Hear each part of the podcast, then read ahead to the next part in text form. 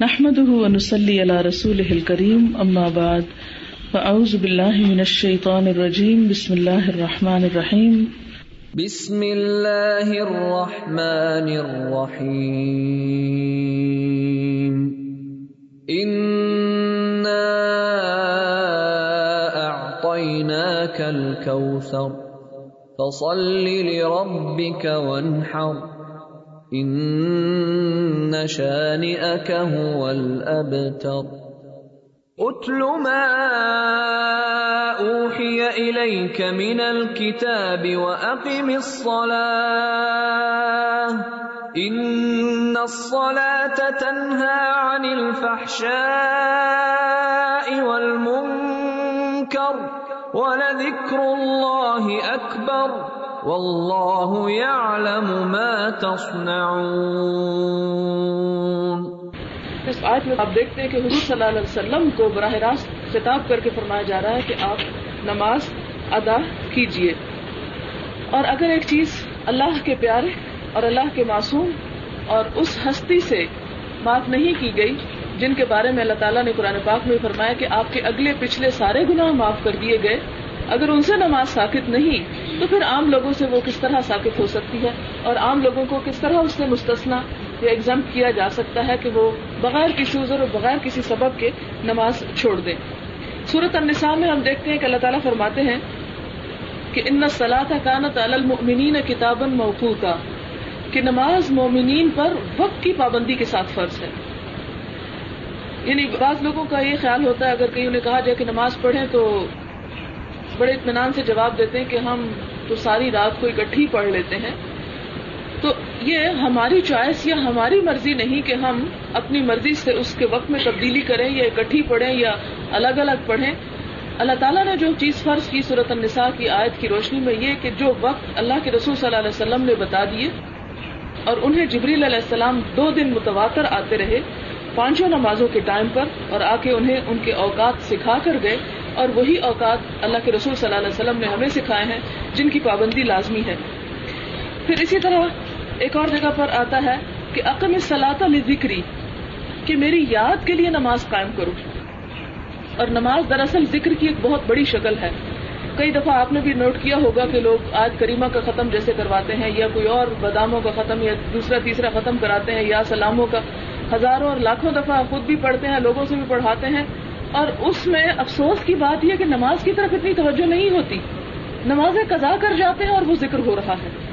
اب آپ خود بتائیں کہ ایسے ذکر میں کہاں سے برکت آئے گی کہ جس میں ہم نے فرض کو چھوڑ دیا اور نفل کو, یا وہ چیز جو اللہ نے ہم پر واجب نہیں کی اس کے ساتھ چمٹ کر رہ گئے. یہی وجہ ہے کہ ہماری زندگیوں کے اندر نہ سکون ہے, نہ چین ہے, نہ امن ہے, نہ اطمینان ہے, نہ ہماری انفرادی زندگیوں کے اندر اور نہ ہی ہماری اجتماعی زندگیوں کے اندر. اب اس کی مثال آپ یوں ہی لے لیں کہ جیسے گھر کے اندر جب بچوں کو یا شوہر کو یا اور مہمانوں کو کھانے کا وقت ہو تو اس وقت ہمارا فرض کیا بنتا ہے کہ انہیں کھانا پیش کریں.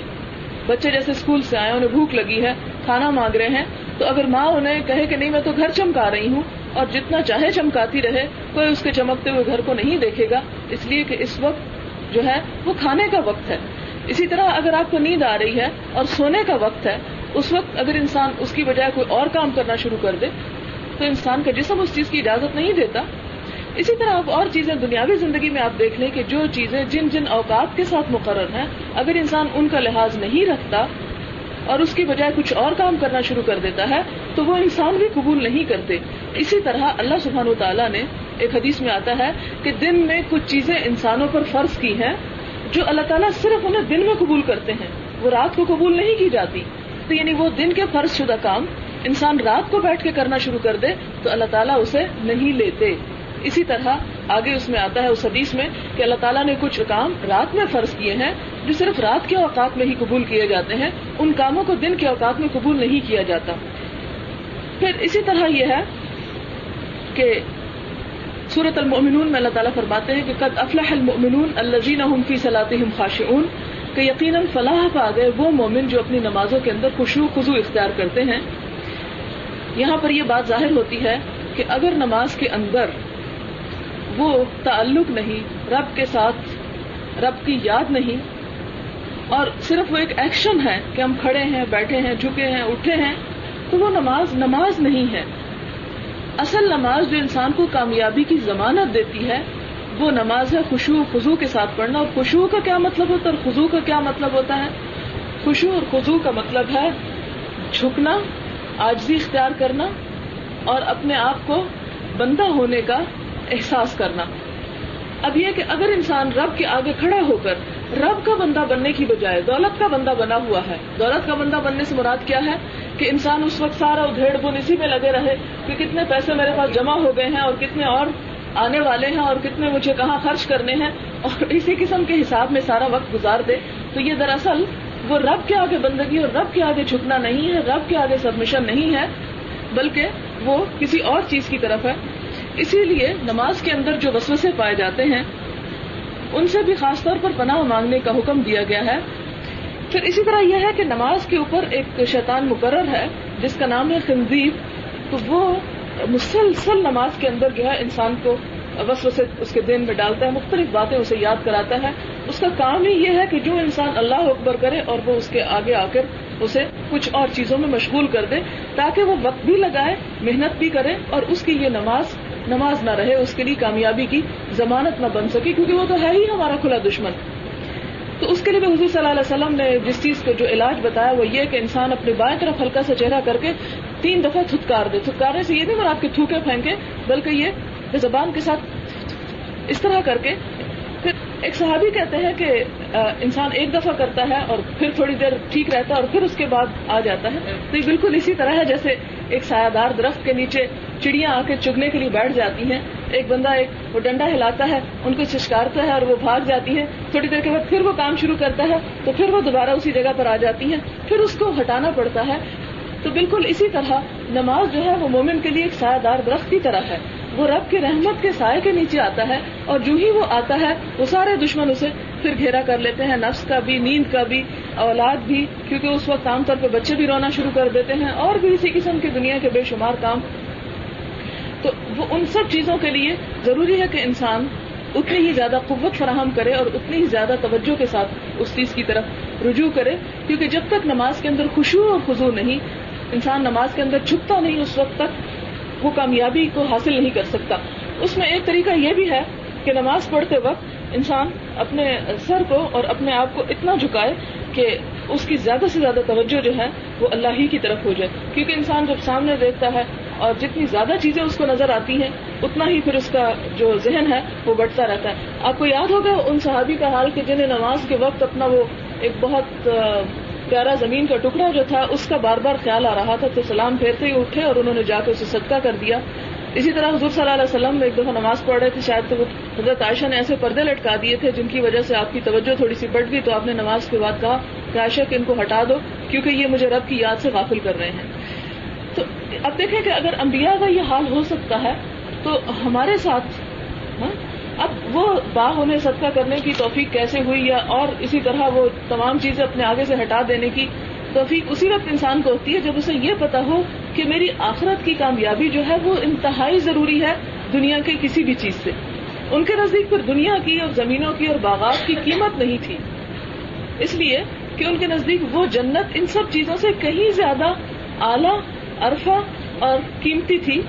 لیکن چونکہ ہماری نظر کوتاہ ہے نا, ہمارا دل چھوٹا ہے اور ہمارے اندر یہ جو ہمارے پاؤں تلے ہے اس کی قیمت زیادہ ہے بنسبت اس کے کہ جو بلند مقامات پر ہے. لہٰذا جب تک ہماری نظر میں بلندی نہیں آتی اور ہمارے دل میں وسعت نہیں آتی, ہم اس جنت کے خریدار ہو ہی نہیں سکتے اور اس کے لیے دنیا کو قربان کر ہی نہیں سکتے. لہٰذا خشوع خضوع کو حاصل کرنے کے کچھ طریقے ایسے ہیں کہ انسان وضو کے وقت پوری توجہ رکھے اور وضو کے ابتدا میں بسم اللہ پڑھ کر وضو کرے, اللہ کی طرف یعنی دھیان اسی وقت شروع کرے.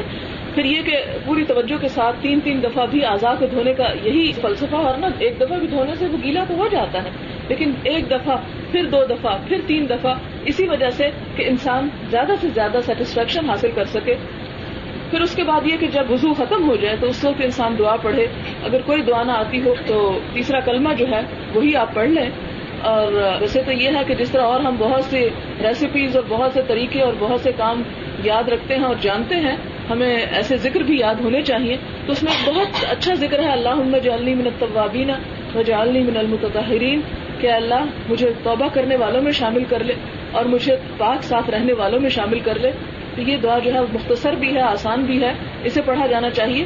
پھر یہ ہے سبحانک اللہم و بحمدک نشہد ان لا الہ الا انت نستغفرک و نتوب الیک. اس کے بارے میں آتا ہے کہ یہ مجلس کے اختتام پر پڑھی جانی چاہیے. دوسری یہ کہ جب وضو کے اختتام پر پڑھی جاتی تو حضور صلی اللہ علیہ وسلم نے فرمایا کہ ایسے شخص کے لیے جنت کے 8 دروازے کھل جاتے ہیں جس میں سے چاہے داخل ہو جائے. یعنی بہت ہی فضیلت کی دعا ہے، اس کو بھی یاد کر لینا چاہیے. پھر اسی طرح یہ ہے کہ وضو کے بعد جگہ کا انتخاب ایسا ہونا چاہیے کہ جس میں انسان کی کنسنٹریشن زیادہ سے زیادہ ہو سکے. گھر کا ایسا کونا منتخب کریں، ایسی جگہ منتخب کریں کہ جہاں پر شور کم سے کم ہو یا جہاں پر اور چیزوں پر توجہ کم سے کم جانے والی ہو. پھر یہ کہ لباس کی طہارت کا اور لباس کے ڈھکے ہونے کا بہت زیادہ اہتمام کریں، کیونکہ اگر کسی بھی چیز کے اس میں سے اگر ایک بھی جز کم ہو جاتا تو وہ اصل مقصد حاصل نہیں ہو سکتا. مثال کے طور پر آپ کیک بنا رہے ہیں، آپ نے کیک میں سب چیزیں ڈال دی، صرف آپ بیکنگ پاؤڈر نہیں ڈالتے. اب آپ دیکھیں کہ وہ کیک جس میں بیکنگ پاؤڈر ڈالا جائے گا اور وہ جس میں نہیں ڈالا جائے گا، ان دونوں کی شکل میں اور ان دونوں کی ٹیسٹ میں کتنا فرق ہوگا. حالانکہ آپ نے چینی بھی ڈالی، آپ نے اس میں شاید انڈے بھی ڈالے، اس میں مکھن بھی ڈالا، اس میں سب کچھ ڈالا. ایک اتنا جب ڈالتے ہیں بیکنگ پاؤڈر، کون سا ہے وہ 2-4 چمچ بھر کے ڈالتے ہیں، لیکن اتنی سی چیز جب کم ہو گئی تو وہ اس نے ساری چیز کا مزہ ذائقہ جو ہے اسپائل کر دیا. بالکل اسی طرح نماز جو ہے ایک پورا یونٹ ہے، ایک پوری مکمل عبادت ہے. اگر آپ اس میں لباس کی صفائی کا خیال نہیں رکھتے، اگر آپ اس میں جسم کی پاکیزگی کا خیال نہیں رکھتے، اگر آپ اس میں جگہ کے چناؤ کا صحیح خیال نہیں رکھتے، تو وہ نماز جو ہے پھر وہ نماز نہیں رہتی. اور جب وہ نماز نہیں رہتی تو پھر اس سے جو نتائج نکلنے چاہیے وہ ہماری زندگیوں میں نہیں آتے. یہی وجہ ہے کہ نمازیں پڑھنے کے باوجود ہم بے سکون ہیں، نمازیں پڑھنے کے باوجود ہم ایک دوسرے کو دھوکہ دیتے ہیں، نمازیں پڑھنے کے باوجود ہمارے درمیان جھوٹ اور غیبت اور بڑے بڑے گناہ جو ہیں وہ بہت عام ہیں. اب مثال کے طور پر آپ دیکھیں کہ نماز واضح انسان سوچتا نا کہ یہ میرے لیے بہت بڑا بوجھ ہے اور ایک بہت پریشانی کی بات ہے اور ایک بہت ذمہ داری کی بات ہے، تو اس سے جان چھڑانا چاہتا ہے. حالانکہ اگر دیکھا جائے تو یہ رب کی طرف سے ایک بہت بڑا انعام ہے اور وہ تحفہ ہے جو حضور صلی اللہ علیہ وسلم کو معراج پر دیا گیا اپنی امت کے لیے. کیا ہے یہ تحفہ کہ انسان یوں ہی دنیا میں تھوڑا بھولتا ہے، پھر اللہ کی طرف رجوع کرتا ہے، پھر وہ سارا سبق یاد کرتا ہے، پھر نئے سرے سے تازہ دم ہو کر رب کی اطاعت کے کام شروع کر دیتا ہے اور انسان کو پھر ایک قسم کی یاد دہانی ہو جاتی ہے. لیکن یہ کیسے ہو سکتا ہے کہ ایک طرف تو انسان رب کے آگے سجدہ کر کے آئے اور دوسری طرف انسان کبیرہ گناہوں تک کا لحاظ نہ رکھے. اب کبیرہ گناہوں میں کیا چیزیں آتی ہیں؟ مثال کے طور پر اللہ کے ساتھ شرک کرنا سب سے بڑا گناہ ہے، کبائر میں سب سے اوپر ہے. پھر اسی طرح جھوٹ بولنا جو ہے وہ کبیرہ گناہوں میں سے ایک ہے اور پھر فرمایا کہ ان کبیرہ گناہوں کا سردار ہے. لیکن ہماری زندگیوں میں کتنا جھوٹ عام ہے، چھوٹی چھوٹی چیزوں پر جھوٹ بول دیتے ہیں. اور مثال کے طور پر اگر آپ 4 بجے کہیں گئے تو آپ کہیں کہ میں تو صبح سے آ کر بیٹھا ہوا ہوں. اس طرح کی مبالغہ آرائیاں جو ہیں اور اس طرح کی چیزیں جو ہیں، یہ چھوٹی چھوٹی چیزیں جن کو انسان توجہ نہیں کرتا، یہ بھی جھوٹ کا ایک حصہ بن جاتی ہیں. پھر اسی طرح آپ دیکھیں کہ بیک بائٹنگ جو ہے اس پر توجہ نہیں دی جاتی، غیبت جو ہے. پھر اسی طرح جادو، ٹونے ٹوٹکے، اس طرح کے کام جو ہیں. اب جادو کے بارے میں یہ ہے کہ کبیرہ گناہوں میں سے ایک گناہ ہے اور یعنی اللہ کے ساتھ شرک کرنے کے بعد وہ چند گناہ ہیں جو کہ بہت ہی سنگین نوعیت کے گناہ ہیں. لیکن اس کے باوجود ہمارے ہاں یہ اتنا کھیل عام ہو چکا ہے کہ کسی کا یہ ہے کہ رشتوں میں بندش ڈال دو اور کسی کے رشتہ داریوں کو کاٹ دو، لوگ جو ہیں باہم جدا ہو جائیں. اور قرآن پاک میں بھی آپ دیکھتے ہیں کہ پہلے ہی پارے میں آتا ہے کہ پہلی قومیں بھی جادو سیکھا کرتی تھی اور کیا سیکھتی تھی، اس میں وہ چیزیں جس سے میاں اور بیوی کے درمیان جدائی پیدا کر دی جائے. تو اس میں اگر ہم کوئی بھی اس قسم کا کام کرتے ہیں اور اس سے کوئی بھی واقف نہیں، یعنی ہماری بہن بھائی بھی اور ہمارے والدین بھی ہے جس پر ہم ایسا کام کر رہے ہیں وہ تک بھی اس سے واقف نہیں ہے، تو یہ نہیں سوچنا چاہیے کہ خدا نہیں دیکھ رہا اور ہم خدا کے دربار سے کہیں بھاگ نکلیں گے. بلکہ یہ حقوق العباد پر ایک قسم کا ڈاکہ ہے، یعنی ہر انسان کو جینے کا حق ہے، ہر انسان کو کھانے کا حق ہے، ہر انسان کو تعلق داریاں اور رشتہ داریاں اور دوستیاں قائم کرنے کا حق ہے. لیکن اگر کوئی اس حق میں کسی قسم کی خلل اندازی کرتا ہے، کسی قسم کے دوسرے کے لیے تکلیف کا باعث بنتا ہے، تو خدا کے ہاں سختی سے اس چیز کا جواب دہ ہے. ایسے شخص کی نہ نماز قبول ہے، نہ روزہ قبول ہے اور نہ ہی دوسری عبادات جو ہیں وہ اس سے قبول کی جائیں گی، کیونکہ اللہ تعالیٰ نے فرمایا کہ جو بندہ میرے حق میں اگر کوئی کمی بیشی کرتا ہے تو میں اپنی رحمت سے اسے معاف کرنا چاہوں گا تو کر دوں گا، لیکن اگر کوئی شخص بندوں کے حق میں کسی قسم کی کوئی حق تلفی کرتا ہے تو جب تک کوئی بندہ اسے معاف نہیں کرے گا میں اسے معاف نہیں کروں گا۔ اب آپ دیکھیں کہ جس بندے پر کوئی جادو کرتا ہے اور اسے پتہ بھی نہیں کہ کس نے کیا ہے، اور پھر دیکھیں حقیقت یہ ہے کہ یہ ایمان کا بہت بڑا امتحان ہوتا ہے، جو کر رہا ہے اس کے ایمان کا بھی اور جس پر کیا جا رہا ہے اس کے ایمان کا بھی، کیونکہ انسان اللہ پر بھروسہ چھوڑ کر، اللہ پر توکل چھوڑ کر لوگوں پر توکل کرنا شروع کر دیتا ہے، نفع اور نقصان کا مالک لوگوں کو سمجھنے لگتا ہے۔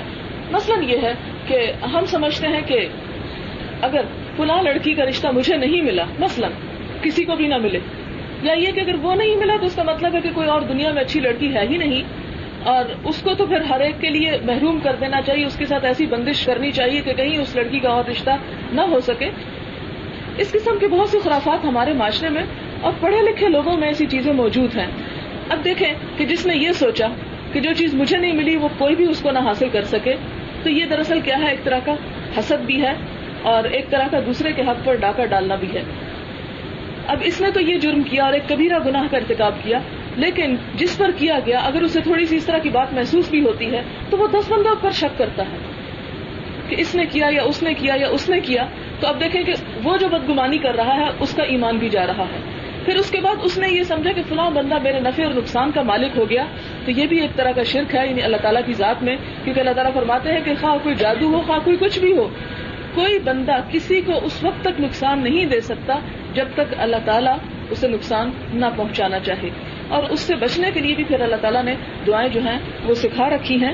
لہٰذا کوئی بھی ایسے کام کرنے کی بجائے جس میں کوئی شیطانی طریقے ہوں، اس کی بجائے صرف اور صرف وہ طریقے اختیار کرنے چاہیے جو اللہ اور اس کے رسول صلی اللہ علیہ وسلم نے سکھا رکھے ہیں۔ بہرحال میں ایک دوسری چیز کی طرف چلی گئی، لیکن یہ جانا اس لیے ضروری ہے کہ نماز اور زندگی کا جو عام تعلق ہے اسے واضح کرنا بہت ضروری ہے۔ ہمارے ہاں ایک غالب اکثریت نمازیں پڑھتی ہے، رمضان کے مہینے میں بہت نمازیں پڑھتی ہے، صدقہ اور خیرات دیتی ہے، لیکن ساتھ ساتھ وہ زہر کی چھوٹی چھوٹی مقدار ہم لوگ کھا رہے ہیں جو بالآخر ہمارے ایمان کی موت ہو سکتی ہے، نعوذ باللہ۔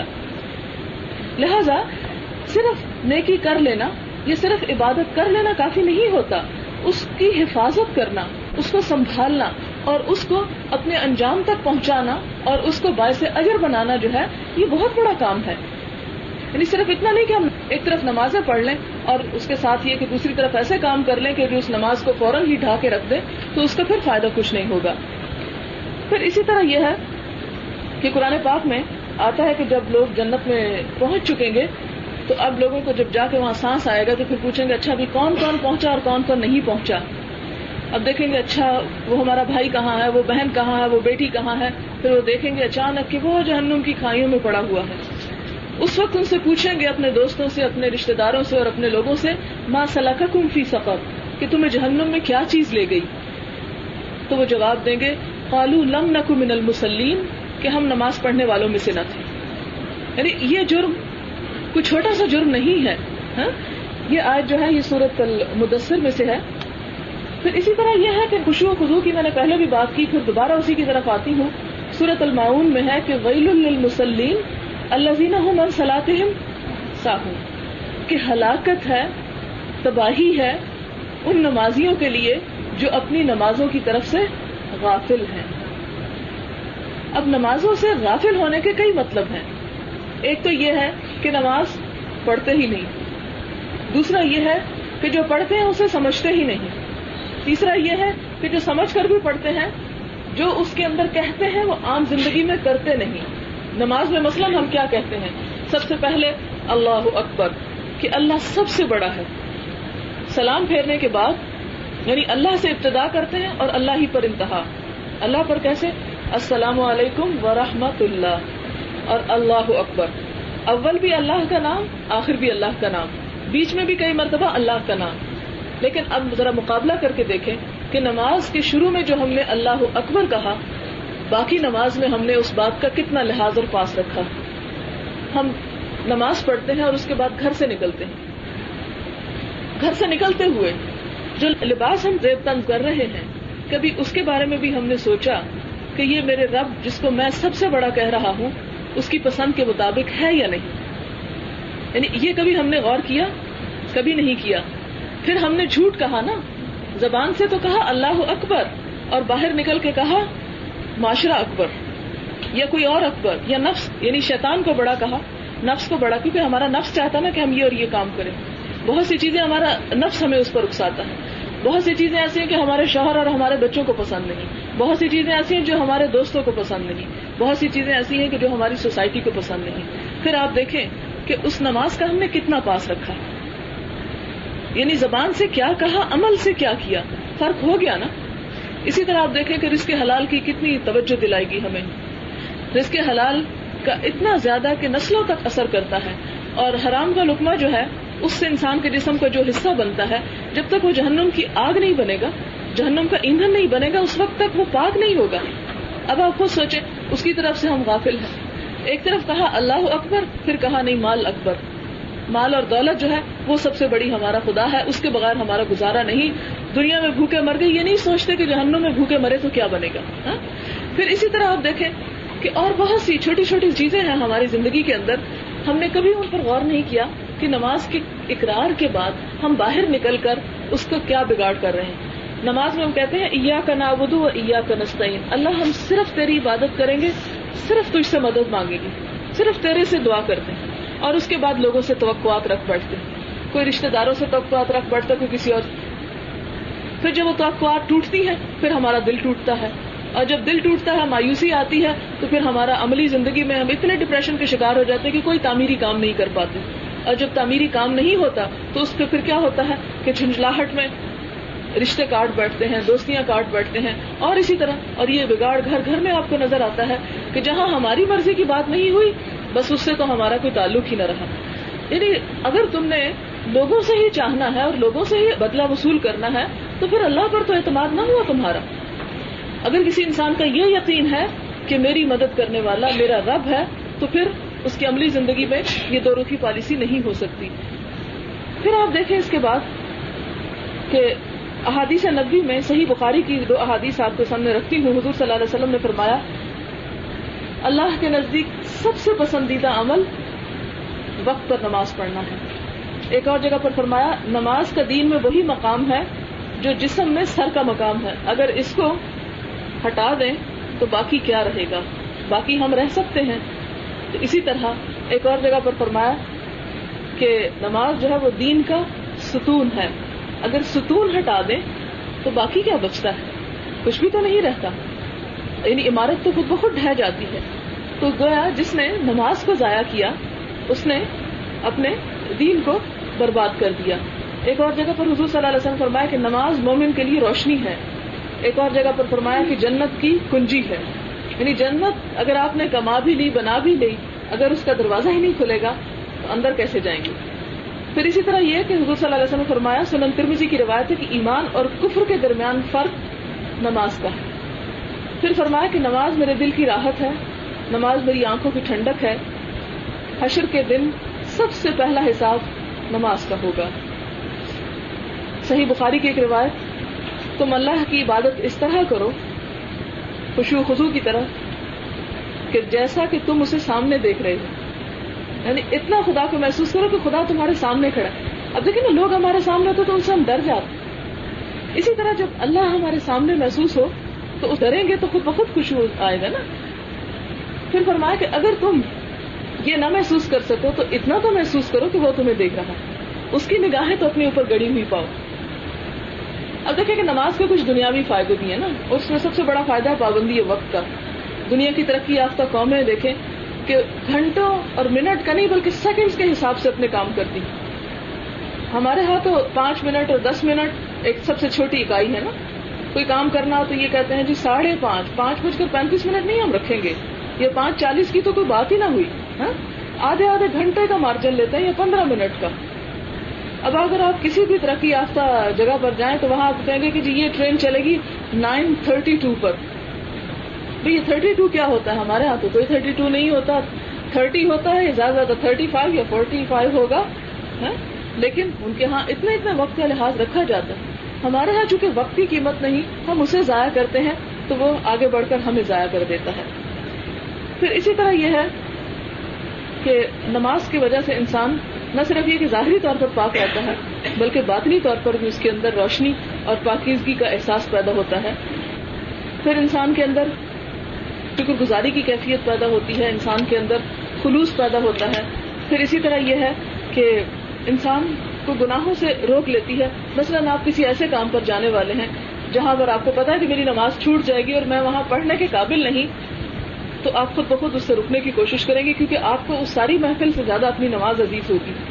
آپ کو پتا ہے کہ میں وہاں جا کر نہیں پڑھ سکوں گا, گویا وہ ایسے لوگوں کی کمپنی ہے کہ جو آپ کو خدا کے دین سے دور کرنے والی ہے, تو انسان خود بخود اس سے پیچھے ہٹ جاتا ہے. پھر اس کے بعد میں چند باتوں کی طرف توجہ دلاؤں گی. پہلی بات تو ہے تکبیر, وہ جسے ہم اللہ اکبر کہہ کر نماز کو شروع کرتے ہیں. پھر اس کے بعد ایک دعا ہے جو عام طور پر ہمارے ہاں نہیں پڑھی جاتی, لیکن دعا بہت اچھی ہے اور اس کے بارے میں مشکات شریف میں بھی آتا ہے. بہت خوبصورت دعا ہے, اگر آپ یاد کر سکیں. دعا ہے اللہم باعد بینی و بین خطایایا کما باعدت بین المشرق والمغرب. اے اللہ, دوری پیدا کر دے میرے درمیان اور میری خطاؤں کے درمیان جس طرح کہ تو نے مشرق اور مغرب کے درمیان دوری رکھی ہے. پھر ہے اللہم نقنی من الخطایا کما یونقی الثوب الابید من الدنس. اے اللہ, مجھے میرے گناہوں سے اس طرح پاک کر دے جیسے سفید کپڑے سے میل جو ہے صاف کر دیا جاتا ہے, یعنی داغ دھبے اتار کے وہ بالکل سفید ہو جاتا ہے. اللہم اغسل خطایا بالماء والثلج والبرد. کہ اے اللہ, میری خطاؤں کو دھو دے پانی سے, برف اور اولے سے, یعنی کسی بھی چیز سے دھو دے لیکن میرے خطائیں جو ہیں میرے ساتھ چمٹی ہوئی نہ رہیں. اور دوسری وہ مشہور دعا جو سبحانک اللہم و بحمدک و تبارک اسمک, وہ آپ پڑھیں نماز کے بالکل شروع میں اللہ اکبر کے بعد. یہ حضور صلی اللہ علیہ وسلم کی مسنون دعاؤں میں سے ہے. یہ میں اس لیے انٹروڈیوس کر رہی ہوں کہ اب تک آپ ایک چیز پڑھتے رہے ہیں. دیکھیں دنیا میں ہمارا کیا ہوتا ہے کہ ایک چیز ہمارے پاس ہے تو ہم چاہتے کہ دوسری بھی ہو, دوسری ہے تو تیسری بھی ہو. آخرت کے بارے میں اور دین کے بارے میں ہمارا یہ شوق کیوں نہیں, جبکہ اللہ تعالیٰ ہم سے تقاضا کرتے ہیں کہ دوڑو, دوڑ کے چلو اور بھاگو اللہ کی مغفرت کی طرف اور اس جنت کی طرف جو زمین و آسمان کے برابر ہے جس کا عرض. تو ہمیں اس معاملے میں بھی نئی نئی چیزیں سیکھنی چاہیے, ایسی چیزوں کو اپنانا چاہیے کہ جس کی وجہ سے ہماری, اب دیکھیں کہ اگر یہ دعا ہم شامل کر لیتے ہیں تو کتنی پیاری دعا ہے, یعنی انسان کے گناہوں کی معافی کی اور گناہوں سے پاک ہونے کی.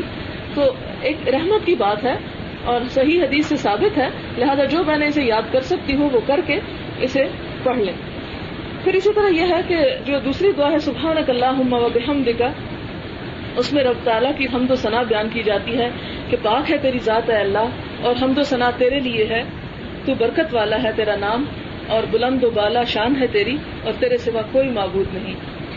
پھر اس کے بعد اعوذ باللہ پڑھی جاتی ہے, پھر بسم اللہ پڑھی جاتی ہے, پھر الحمدللہ یعنی سورۃ الفاتحہ, اس کے بعد قرآن پاک کی کوئی سورت. اس کے بعد رکوع کی جو دعا ہے, رکوع کے اندر عام طور پر ہم پڑھتے ہیں نا سبحان ربی العظیم, 3 دفعہ پڑھ کے اور بس ختم کر دیتے ہیں. حضور اکرم صلی اللہ علیہ وسلم سے ایک دعا جو صحیح بخاری میں اور صحیح مسلم میں حضرت ابو ہریرہ سے روایت ہے, میں صحیح بخاری اور مسلم کا حوالہ اس لیے آپ کو دیتی ہوں کہ یہ حدیث کی اوتھینٹک کتابیں ہیں, ان میں جو کچھ آتا ہے وہ ہمارے لیے قابل حجت ہے. یوں آپ سمجھے کہ جیسے ہم خود حضور صلی اللہ علیہ وسلم کی زبان سے ایک چیز کو لے رہے ہیں. اور یہ ہے کہ علماء امت کا اس بات پر اتفاق ہے کہ اللہ کی کتاب کے بعد سب سے صحیح کتاب جو ہے صحیح بخاری ہے. اس میں یہ دعا آتی ہے, دعا کیا ہے سبحانک اللہم ربنا و بحمدک اللہم اغفر لی, جس کا مطلب ہے پاک ہے تو اے اللہ ہمارا رب اور تمام تعریفیں تیرے لیے ہیں, تو مجھے بخش دے, یعنی بخشش کی دعا. یہی دعا جو ہے یہ سجدے میں پڑھی جاتی ہے. حضور صلی اللہ علیہ وسلم نے فرمایا کہ انسان سجدے کی حالت میں سب سے زیادہ رب کے قریب ہوتا ہے. تو وہ رب کی قربت کی جو دعا ہے وہ بھی پڑھی جانی چاہیے. رب کی قربت کے وقت جو سب سے زیادہ چیز انسان کو مانگنی چاہیے وہ بخشش ہے. ہمارے ہاں عام طور پر جو دعائیں ہیں وہ صرف دنیا کی دعائیں ہوتی ہیں نا. دیکھیں کہ عام طور پر گھروں میں اگر قرآن پاک پڑھا جاتا ہے یا کوئی ذکر اذکار کیا جاتا ہے تو اس کے پیچھے غرض کیا ہوتی ہے. کبھی آپ نے یہ کہیں سنا, کسی نے آپ کو اس کام کے لیے انوائٹ کیا ہو کہ آئیں آخرت میں بخشش کے لیے آج سب مل بیٹھ کر قرآن پاک پڑھیں. پڑھا کبھی؟ ہمیشہ کیا پڑھتے ہیں؟ دنیا کے لیے، یا دنیا حاصل ہو چکی تو اس پر، یا حاصل کرنے کے لیے. ہم اگر نمازیں پڑھتے ہیں تو کس لیے؟ ہم اگر ذکر کرتے ہیں تو کس لیے؟ صرف دنیا کی عافیت چاہنے کے لیے اور دنیا کا مال حاصل کرنے کے لیے. آخرت کا کتنا حصہ ہوتا ہے اور خدا کی رضا اور خوشنودی کتنی ہوتی ہے، اس میں ہمیں ہر ایک کو سوچنا چاہیے. میں آپ کو نہیں اور آپ مجھے نہیں، بلکہ خلوص کا تقاضا یہ ہے کہ ہم اپنے اس رویے پر نظر ثانی کریں. پھر اسی طرح یہ ہے کہ سبحان ربی العظیم سے بعد جب کھڑے ہو کر دعا پڑھتے ہیں، سمع اللہ لمن حمدہ، ربنا ولک الحمد حمدا کثیرا طیبا مبارکا فیہ. یہ دعا بھی بہت بہترین ہے. اس کے بارے میں حضور صلی اللہ علیہ وسلم ایک دفعہ نماز پڑھا رہے تھے تو پیچھے سے کسی صحابی نے یہ پڑھی، تو آپ نے سلام پھیرنے کے بعد پوچھا کہ کس نے یہ دعا پڑھی ہے. میں نے دیکھا کہ 30 سے زائد فرشتے اس کو اٹھانے کے لیے آئے ہیں. یہ اتنی بھاری نیکی ہے اور اتنی بابرکت چیز ہے، لہٰذا یہ 4 لفظ سیکھنے میں کوئی مشکل نہیں، تو اس کو بھی یاد کر لیجئے. اصل میں یہ دعائیں جو ہیں تھوڑی سی ایڈیشن، آپ کی نماز لمبی تو ہو جائے گی لیکن یہ انشاءاللہ خشوع و خضوع کو بھی قائم کرنے کا ذریعہ بنے گی. پھر اسی طرح یہ ہے کہ سجدے میں ہم پڑھتے ہیں سبحان ربی الاعلیٰ، اس کے ساتھ وہ دعا بھی پڑھ لیں، سبحانک اللہم ربنا وبحمدک اللہم اغفر لی. پھر 2 سجدوں کے درمیان جو دعا ہے، اللہم اغفر لی وارحمنی، اے اللہ مجھے بخش دے، مجھ پر رحم فرما، واہدنی مجھے ہدایت دے، وعافنی مجھے عافیت میں رکھ، دنیا میں بھی اور آخرت. دیکھیں جب بھی عافیت کی دعا مانگے صرف دنیا میں نہ، اللہ مجھے پریشانی اور بیماری اور تکلیفوں سے بچا، بلکہ یہ بھی ضرور ذہن میں ہو کہ اللہ حشر کے میدان میں جو تکلیفیں آنے والی ہیں ان سے بھی تو مجھے عافیت میں رکھ.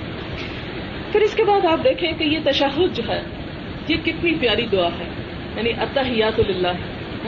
آپ کو معلوم ہے کہ جب حضور صلی اللہ علیہ وسلم معراج پر تشریف لے گئے تو آپ نے یہ پڑھی، التحیات للہ والصلوات والطیبات، ادب اور تعظیم کے سارے کلمات، ساری باتیں جو زبان ادا کرنے سے قاصر ہے وہ اللہ ہی کے لیے ہے. یعنی اللہ سے بڑھ کر احترام، ادب اور عزت کے قابل اور مستحق اور کوئی نہیں. اور پھر تمام دعائیں اور عبادات اور تمام پاکیزہ باتیں اور عمل، یہ سارے کا سارا کس کے لیے؟ اللہ کے لیے، کسی کے لیے نہیں، کسی شہرت کے لیے نہیں، کسی لالچ میں نہیں، بلکہ سب کچھ صرف خدا کی رضا کے لیے. تو جواب میں اللہ تعالیٰ نے کیا فرمایا؟ السلام علیکہ ایہا النبی ورحمۃ اللہ وبرکاتہ، سلام ہو آپ پر اے نبی، اور اللہ کی رحمت اور برکتیں بھی. تو حضور صلی اللہ علیہ وسلم نے جواب میں کیا فرمایا؟ السلام علینا وعلی عباد اللہ الصالحین، کہ سلامتی ہو ہم پر اور اللہ کے سارے نیک بندوں پر. اب دیکھیں کہ جب ہم نماز پڑھتے ہیں تو اس وقت نہ صرف یہ کہ ہم اپنے اوپر سلامتی بھیج رہے ہوتے ہیں، بلکہ اس کے ساتھ ساتھ جتنے بھی نیک بندے ہیں ان سب کو دعاؤں میں شامل کر رہے ہوتے ہیں. اشہد ان لا الہ الا اللہ واشہد ان محمدًا عبدہ ورسولہ، میں گواہی دیتا ہوں کہ اللہ کے سوا کوئی عبادت کے قابل نہیں، کوئی بات مانے جانے کے قابل نہیں، اور میں گواہی دیتا ہوں کہ محمد صلی اللہ علیہ وسلم کیا ہے؟ عبدہ ورسولہ، اس کا بندہ اور اس کا رسول. کیونکہ بہت سے لوگ اس بات کو باعث عیب سمجھتے ہیں کہ نہیں اللہ کے بندے نہیں تھے، حضور صلی اللہ علیہ وسلم انسان نہیں تھے. کوئی کہتے ہیں کہ وہ نور تھے، کوئی کہتے ہیں کہ پتہ نہیں وہ کوئی اور مخلوق تھے. نہیں، ہر نماز میں ہم اس بات کا اقرار کرتے ہیں کہ محمد صلی اللہ علیہ وسلم کیا ہے؟ اللہ کے بندے ہیں. جس طرح ہم بندے ہیں، ہم میں اور ان میں فرق کیا ہے کہ انہیں وحی دی گئی، انہیں تمام انسانوں میں سے چن لیا گیا اور انسانیت کی اعلیٰ ترین مرتبے پر پہنچایا گیا جس پر کوئی اور انسان نہیں پہنچ سکتا، اور ان کو اللہ سبحانہ وتعالیٰ نے اپنا بہت قریبی درجہ عطا فرمایا اور بہت ان کی عزت فرمائی، لیکن بہرحال وہ ہیں بندے. پھر اسی طرح وہ رسول، اور صرف بندے نہیں ہیں بلکہ وہ اللہ کے رسول ہیں. یہ صحیح بخاری اور صحیح مسلم میں یہ التحیات کی ورژن آتا ہے. پھر اس کے بعد درود شریف آتا ہے، اللہم صلی علی محمد، اور اس کے بعد وہ آخر تک. اس کے بعد دعائیں آتی ہیں. عام طور پر ہم صرف ایک دعا پڑھتے ہیں، رب اجعلنی مقیم الصلاۃ ومن ذریتی ربنا وتقبل دعا. لیکن اس کے علاوہ بھی ایک وہ دعا جو حضور اکرم صلی اللہ علیہ وسلم نے جس کی بہت تاکید فرمائی، اور یہ دعا جو ہے یہ بھی مشکات شریف میں آتی ہے. صحابہ کرام اس دعا کو اتنے اہتمام کے ساتھ پڑھا کرتے تھے کہ اگر کوئی اسے نہیں پڑھتا تھا تو کہتے تھے دوبارہ نماز پڑھو، یہ دعا تم نے کیوں چھوڑ دی. لیکن افسوس کی بات یہ کہ ہم میں سے اکثریت کو یہ دعا آتی ہی نہیں. اور وہ دعا کیا ہے؟ اللہم انی اعوذ بک من عذاب القبر واعوذ بک من عذاب جہنم واعوذ بک من فتنۃ المسیح الدجال واعوذ بک من فتنۃ المحیا والممات. پھر اسی طرح رب اجعلنی والی دعا بھی آپ پڑھ سکتے ہیں. پھر اس کے بعد السلام علیکم ورحمۃ اللہ دائیں طرف اور بائیں طرف. اور سلام پھیرنے کے فوراً بعد جو حضور اکرم صلی اللہ علیہ وسلم دعا پڑھا کرتے تھے وہ تھا, صحیح بخاری کے یہ الفاظ ہیں, ایک مرتبہ فرماتے تھے اللہ اکبر, یعنی السلام علیکم ورحمۃ اللہ, السلام علیکم ورحمۃ اللہ, پھر فرماتے ذرا بلند آواز سے اللہ اکبر, استغفر اللہ استغفر اللہ استغفر اللہ, تین مرتبہ کہتے. اب دیکھیں کہ پوری نماز کے بعد بندہ پھر استغفار کر رہا ہے کہ اللہ کوئی بھول چوک کوئی کمی بیشی ہو گئی ہو تو اپنی رحمت کے ساتھ اسے معاف کر دینا. پھر اس کے بعد اللہم انت السلام ومنک السلام تبارکت یا ذل جلال والاکرام, یہ وہ مسنون حصہ ہے جو صحیح مسلم میں آتا ہے. بہت سے لوگ اس میں کچھ بڑھا دیتے ہیں, وہ مسنون نہیں ہے, وہ لوگوں نے خود سے شامل کر لیا ہے. ہمیں صرف اتنا ہی رہنا چاہیے جتنا اللہ کے رسول صلی اللہ علیہ وسلم نے ہمیں سکھا دیا. اتنا پڑھیں تو زیادہ بہتر ہے کیونکہ اللہ کے رسول صلی اللہ علیہ وسلم نے جو ہمیں دیا وہ زیادہ باعث برکت ہے. پھر اسی طرح آپ دیکھیں کہ نماز کے فوراً بعد, فرض نماز کے بعد خصوصی طور پر دعا کی قبولیت کا وقت ہوتا ہے. اور دعا کی قبولیت میں دو تین چیزوں کا لحاظ رکھنا ضروری ہے. ایک تو یہ کہ دعا شروع کرنے سے پہلے اللہ کی تسبیح بیان کی جائے, سبحان اللہ وبحمدہ عدد خلقہ, یا تیسرا چوتھا کلمہ جو ہے وہ پڑھ لیا جائے, یا کسی بھی رنگ میں کسی بھی طریقے سے اللہ کی حمد و ثنا کر لی جائے. اس کے بعد دروشری پڑھا جائے اور اس کے بعد دعائیں پڑھی جائیں. حضور اکرم صلی اللہ علیہ وسلم جو دو دعائیں لازمی طور پر پڑھتے تھے وہ ایک تھی اللہم لا مانع لما اعطیت ولا معطی لما منعت ولا ينفع ذا الجد منک الجد, کہ اے اللہ جسے تو دے اسے کوئی روک نہیں سکتا اور جس سے تو روک لے اسے کوئی دے نہیں سکتا, اور کوئی بھی دینے والا اور کوئی بھی ذل جد کا مطلب ہے رتبے والا کوئی فائدہ نہیں پہنچا سکتا تجھ سے بڑھ کر, تیرے مقابلے میں اور کوئی کام آنے. یعنی ہم انسانوں پر توقعات جب رکھ لیتے ہیں تو اللہ تعالیٰ اس پر لکیر پھیر کے کہتے ہیں کہ دیکھو بندے تمہیں جو دعا مانگنی چاہیے اور جس دعا سے اللہ سبحانہ وتعالیٰ خوش ہوتے ہیں وہ یہ دعا ہے, اسے بھی یاد کر لیجئے.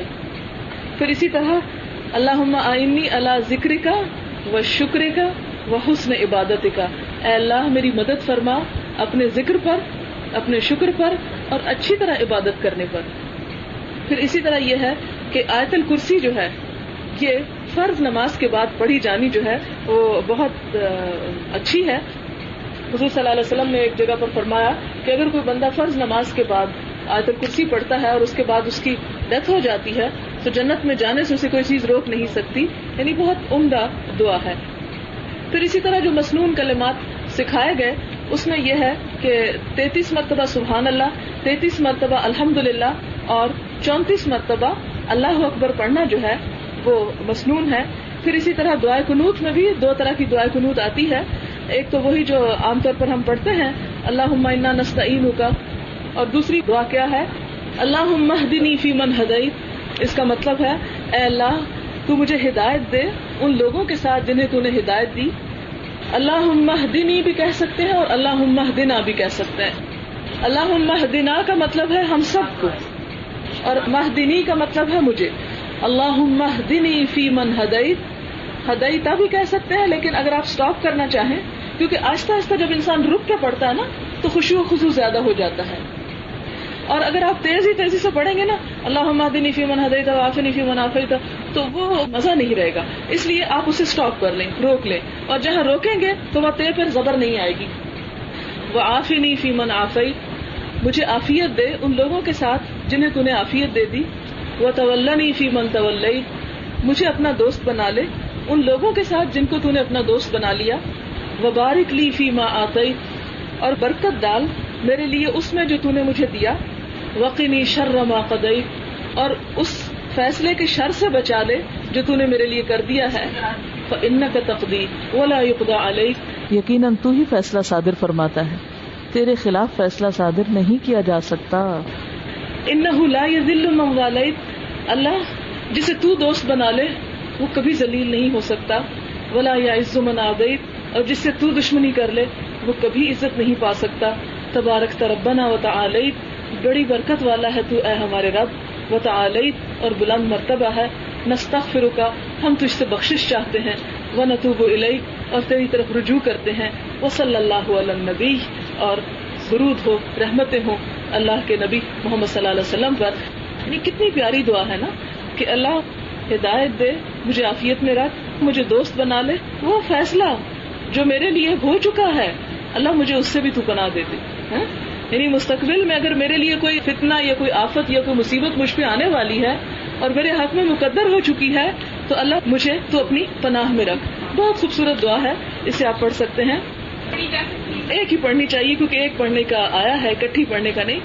لیکن یہ ہے کہ جیسے آپ نے دیکھا ہوگا خانہ کعبہ میں جب ختم قرآن ہوتا ہے تو وطر میں کتنی لمبی دعا ہوتی ہے، دیکھا؟ تو اس میں اس لحاظ سے منع نہیں ہے، دعا آپ پڑھ سکتے ہیں. لیکن یہ ہے کہ خاص خاص موقعوں پر تو آپ پڑھ لیں، لیکن یہ کہ عموماً آپ کو یہ کا انتخاب کر لیں. اور اس کے علاوہ خاص موقعوں پر جیسے رمضان کی راتوں میں یا اور اسی طرح کی کچھ راتیں ہیں ان میں آپ اس طرح کی جو ذکر ہیں یہ جتنی بھی آپ کو دعائیں آتی ہیں، کیونکہ نماز کے اندر جو دعائیں مانگی جاتی ہیں وہ بہت ہی جلد قبولیت پا لیتی ہیں. وہ عربی کی دعائیں، مسنون دعائیں نماز کے اندر آپ وتر کے ہاتھ اٹھا کے اس وقت مانگ سکتے ہیں. جی جو وتر میں دعا ہم ہاتھ اٹھا کے کرتے ہیں تو آمین کہنا ہے یا نہیں؟ اصل میں آمین خود سے تو نہیں کہتے، لیکن یہ کہ پیچھے جو اگر آپ جماعت کے ساتھ پڑھ رہے ہیں نا، جیسے حرم میں بھی آپ نے دیکھا ہوگا کہ امام جب دعا ختم کرتے ہیں تو سارے پیچھے آمین کرتے ہیں، تو اس صورت میں مقتدی جو ہے وہ آمین. آمین کا مطلب یہ ہوتا ہے کہ اللہ جو اس نے کہا ہے وہ تو قبول کر لے. تو جب ہم خود ہی پڑھ رہے ہوتے ہیں تو اس کا مطلب اس میں انڈرسٹینڈ ہوتا ہے. ہاں جی. اب یہ اکٹھے والی بات یہ ہے کہ دونوں آپ پڑھ بھی لیں، لیکن ایک ہی عام طور پر پڑھی جاتی ہے تو اس میں کبھی وہ پڑھ لیں کبھی وہ پڑھ لیں، اور جن راتوں میں آپ جاگیں اس میں آپ دونوں پڑھ لیں اور اس کے علاوہ بھی پڑھ لیں. کوئی ایسا حکم نہیں ہے کہ نہ پڑھیں اور ایسا بھی نہیں ہے کہ ضرور پڑھیں. اس طرح کی چیزیں انسان کی کچھ چوائس پر بھی چھوڑ دی گئی ہیں. بہرحال دونوں سنن بہہ کی حدیث کی ایک کتاب ہے، اس کی روایت ہے. پھر یہ کہ وطر جب پڑھ لیے جاتے ہیں تو حضور صلی اللہ علیہ وسلم 3 بار یہ کلمات پڑھتے اور تیسری بار آواز بلند کیا کرتے تھے. اب دیکھیں کہ آپ کے ذہن میں یہ خیال آئے گا کہ یہ کیا اس میں فلسفہ ہے کہ 2 دفعہ خاموش ہو کے اور 3ری مرتبہ زور سے. آپ کو پتا کہ حضرت عبداللہ بن عمر مدینہ سے شاید مکہ جا رہے تھے یا مکہ سے مدینہ، تو ایک لمبا راستہ اختیار کیا. لوگوں نے پوچھا کہ سب لوگ تو ادھر سے جاتے ہیں، آپ ادھر سے کیوں جا رہے ہیں، لمبا راستہ ہے. کہا کہ ایک دفعہ میں حضور صلی اللہ علیہ وسلم کے ساتھ سفر پر تھا تو آپ اس راستے سے گزرے تھے، مجھے اس سے گزرنا زیادہ پیارا لگتا ہے، مجھے وہ دن یاد آ جاتے ہیں یا وہ وقت یاد آ جاتا ہے. تو یہ محبت کا ایک انداز ہے. اگر اللہ کے رسول صلی اللہ علیہ وسلم 2 دفعہ آہستہ پڑھتے ہیں اور 1 دفعہ زور سے پڑھتے ہیں تو ہمارے لیے بھی اس طرح کرنے میں کوئی حرج نہیں ہے اور کوئی ہمیں آڑ نہیں ہونی چاہیے. یہ دعا کیا ہے؟ سبحان الملک القدوس. سبحان الملک القدوس، اس کا مطلب ہے پاک ہے ہر خامی سے وہ بادشاہ جو مقدس ہے. اب چند ایک احادیث آپ کو نماز کے چھوڑنے کے بارے میں بتاتی ہیں. ابھی تک تو یہ تھا نا کہ پڑھیں پڑھیں اور پڑھنی چاہیے. نماز کی فضیلت اور نماز چھوڑنے کے بارے میں حضور صلی اللہ علیہ وسلم نے فرمایا کہ اللہ تعالیٰ کا فرشتہ ہر نماز کے وقت بلند آواز سے پکارتا ہے کہ انسانوں، جو گناہوں کی آگ تم نے جلا لی ہے اسے بجھا دو، یعنی نماز پڑھ کر اسے ٹھنڈا کرو. اور ایک اور حدیث میں آتا ہے کہ جب انسان فجر کی پڑھتا ہے تو اس کے گناہ معاف ہوتے ہیں، پھر ظہر تک جو گناہ ہوتے ہیں پھر وہ معاف ہوتے ہیں، اور پھر مغرب اور پھر عشاء کے بعد. اور اسی لیے کہتے ہیں نا کہ عشاء کے بعد زیادہ باتیں اور اس طرح کے کام نہیں کرنے چاہیے، بلکہ جلدی سونے کی کوشش کرنی چاہیے. تو اس میں یہ ہے کہ وہ گناہ معاف کروا کے انسان جب سوتا ہے اور اگر سوتے میں دنیا سے رخصت ہو جاتا ہے تو وہ اس کا خاتمہ جو ہے ایک طرح کا ایمان اور خیر پر ہے. اس کے بعد یہ ہے کہ حضور صلی اللہ علیہ وسلم نے فرمایا، طبرانی، نسائی اور احمد کی روایت ہے کہ مسلمان جب اچھی طرح وضو کر کے 5 نمازیں پڑھ لیتا ہے تو اس کے سارے گناہ اس طرح جھڑ جاتے ہیں جیسے خشک درخت کے پتے جس طرح جھڑتے ہیں، اسی طرح. اور دن کے دونوں کناروں میں اور رات کے کچھ حصے میں حضور صلی اللہ علیہ وسلم نے فرمایا کہ نماز پڑھ لیا کرو کیونکہ نیکیاں برائیوں کو دور کرتی ہیں. یہ نصیحت قبول کرنے والوں ہی کے لیے نصیحت ہے اور جو اس پر کام نہیں کرتے ان کے لیے نہیں. پھر اسی طرح یہ ہے قرآن پاک میں یہ آتا ہے کہ نماز پڑھو اور مشرکین میں سے مت بنو. سورۃ الروم میں آتا ہے اقیموا الصلاۃ ولا تکونوا من المشرکین، نماز قائم کرو مشرکین میں سے مت کرو. کتنی گہری بات ہے کہ تمہارا نماز ترک کرنا تمہیں امت مسلمہ میں شامل نہیں رکھے گا، پھر تمہارا شمار اور تمہارا حشر دوسرے لوگوں کے ساتھ ہوگا. تو آئیے اللہ تعالیٰ سے دعا کرتے ہیں کہ اللہ ہمارے اندر رجوع پیدا کر دے، ہم اس راہ کے لیے ہر تکلیف اٹھانے کے لیے تیار ہو جائیں، اللہ ہمارے لیے راستے آسان کر دے۔ وآخر دعوانا ان الحمدللہ رب العالمین۔ سبحانك اللهم وبحمدك نشهد ان لا اله الا انت نستغفرك ونتوب اليك۔ السلام علیکم ورحمۃ اللہ۔